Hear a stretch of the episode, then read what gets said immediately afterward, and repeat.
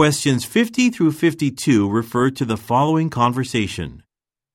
Hey, Eric, how many copies of this handout do you want me to make for the meeting?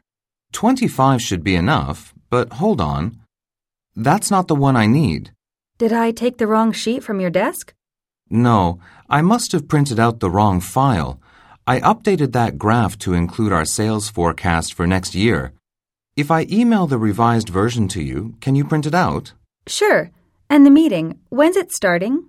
Now, so I have to get upstairs. Would you mind bringing the copies to me? Not at all. Which floor? 32. I'll be in the boardroom. Thanks a lot, Sophie. Number 50. What does the man want the woman to copy?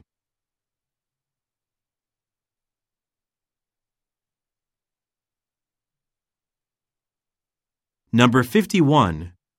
What is the problem?